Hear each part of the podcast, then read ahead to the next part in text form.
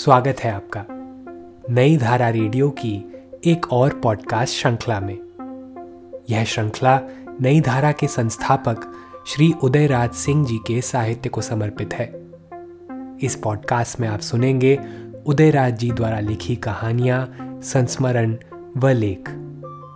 सुनना न भूले, नई धारा रेडियो पर।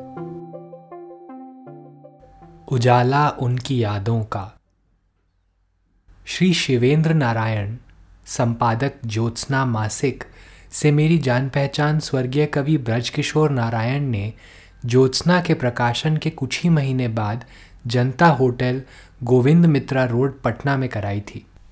यह बात सन 1950 की होगी। उन दिनों जनता होटल में नई पीढ़ी के साहित्यकार अक्सर जुटा करते थे।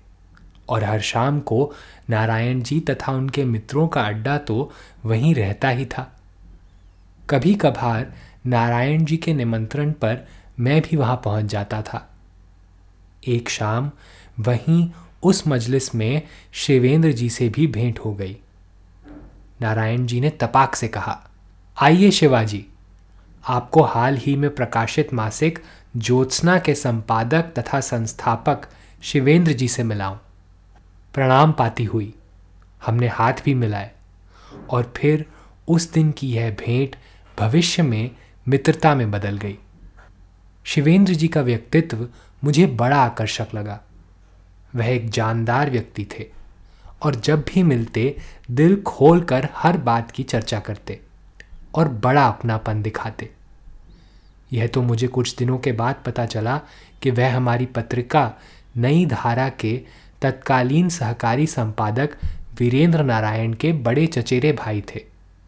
वीरेंद्र जी स्वर्गीय आचार्य शिवपूजन सहाय के जमाता हैं तो शिवेंद्र जी भागलपुर निवासी थे, मगर उनका कर्म क्षेत्र पटना रहा। और यहीं उनका मकान भी रामेश्वर नगर में बना, और उसी में ज्योत्सना कार्यालय आज भी स्थित है। पटना में शिवेंद्र जी अपने हर दिल अज़ीज़ व्यक्तित्व के लिए बंधु नाम से भी जाने जाने लगे। और इसीलिए उन्होंने अपने नाम के अनुरूप ही अपने निवास स्थान का नाम भी बंधु कुटी ही रखा। सचमुच में, वह आजीवन हर तबके, हर फिरके के लोग के सदा बंधु ही रहे। फिर जो हरेक का बंधु बना, उस अजात शत्रु को किसी से ईर्ष्या, द्वेष या शत्रुता क्यों कर होती? ज्योत्सना पत्रिका के उत्थान काल में शिवेंद्र जी उसकी हर वर्ष गांठ पर बिहार चेंबर ऑफ़ कॉमर्स या अन्य किसी बड़े हॉल में बहुत बड़े स्केल पर समारोह करते और कभी मुख्यमंत्री बाबू श्री कृष्ण सिंह, कभी वाणिज्य मंत्री श्री महेश प्रसाद सिंह या अन्य किसी राज्य मंत्री को अध्यक्ष मनोनीत कर अवश्य बुलाते। साहित्यकार तथा शहर के गणमान्य व्यक्ति जुटते। भाषणों के सिलसिले के उपरांत रंगारंग सांस्कृतिक कार्यक्रम भी होते। मैं भी स्वर्गीय बेनीपुरी जी के साथ नई धारा कार्यालय से निकलकर वहाँ अक्सर जाता था। फिर उनके जीवन के अंतिम दिनों तक भी उनके यहाँ गोष्ठियाँ होती, या बाहर से आए हुए किसी शीर्षस्थ या वयोवृद्ध साहित्यकार के सम्मानार्थ पटने के साहित्यकार भी आमंत्रित होते। आजीवन शिवेंद्र जी ने ज्योत्सना को बड़ी निष्ठा से निकाला और यह श्रेय उन्हीं को जाता है कि बिहार के एक हिंदी मासिक को विज्ञापन के बल पर स्वावलंबी बनाकर आजीवन चलाया। उनकी पत्नी, बेटियाँ तथा जमाता, उनकी याद में उनके अवसान के उपरांत भी इस पत्रिका को चलाना चाहते हैं। यह शुभ संकेत है। शिवेंद्र जी को एक और शौक था। वह पटने के सबसे पौष बांकीपुर क्लब के सदस्य भी थे, जहाँ हर संध्या समय पतित पावन गंगा के तट पर बैठकर उसके सदस्य कलिया और कबाब या भुनी हुई मछलियाँ और आलू चिप्स का चखना बनाकर अंगूरी से अपना गला तर करते और दिन भर की मेहनत के बाद हरारत मिटाते। और जब बिजली कौनती तो पहली किक के बाद कार्ड रूम में दाखिल हो ब्रिज की पार्टियों में हिस्सा बटाते या बिलियर्ड रूम में एक आध हाथ खेल लेते। वहाँ शहर के जाने माने रईस, अफसर, डॉक्टर, वकील तथा अन्य बुद्धिजीवी अवश्य सपरिवार पधारते हैं और मौज मस्ती में शाम बिताते हैं। वहाँ कभी छलकते हुए पैमाने लिए अपनी मित्र मंडली से घिरे हुए शिवेंद्र जी से भी भेंट हो जाती तो वह तपाक से पूछते उदयराज जी, एक पैग मेरे इसरार पर तो मैं झट ये शेर पढ़ देता। नशा पिलाकर गिराना तो सबको आता है, मज़ा तो तब है कि किसी गिरते को थाम ले साकी। फिर मित्रों के बेनीपुरी जी की शैली में ठहाके पर ठहाके की क्लब की बूढ़ी इमारत भी थर्रा उठती। उधर पैमाने से पैमाने की टकराहट की गूंज, और मैं उसी रेल पेल में धीरे से सरक कर पुस्तकालय में जा पहुँचता।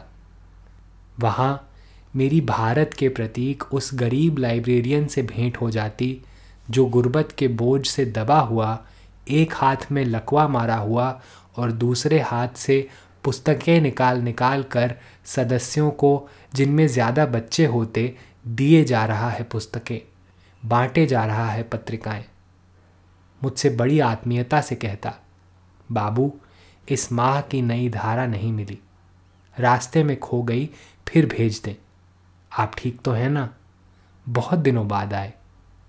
तो मैं उत्तर देता हाँ इस पेट्रोल की भीषण महँगाई में ज़रा सोच विचार कर ही इधर आना होता है। आप अच्छे हैं तो मैं भी अच्छा हूँ।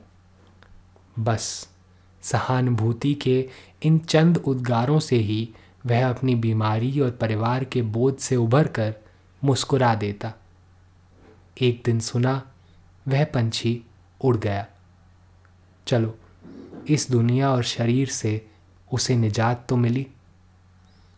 मैं क्लब से बाहर निकलता हूँ। मोटरों की कतारें लगी हैं। कहीं भी तिल रखने की जगह नहीं। मेरा ड्राइवर बिशुन गेट पर ही मिला। गाड़ी पुरानी बिहार बैंक के समीप लाया हूँ।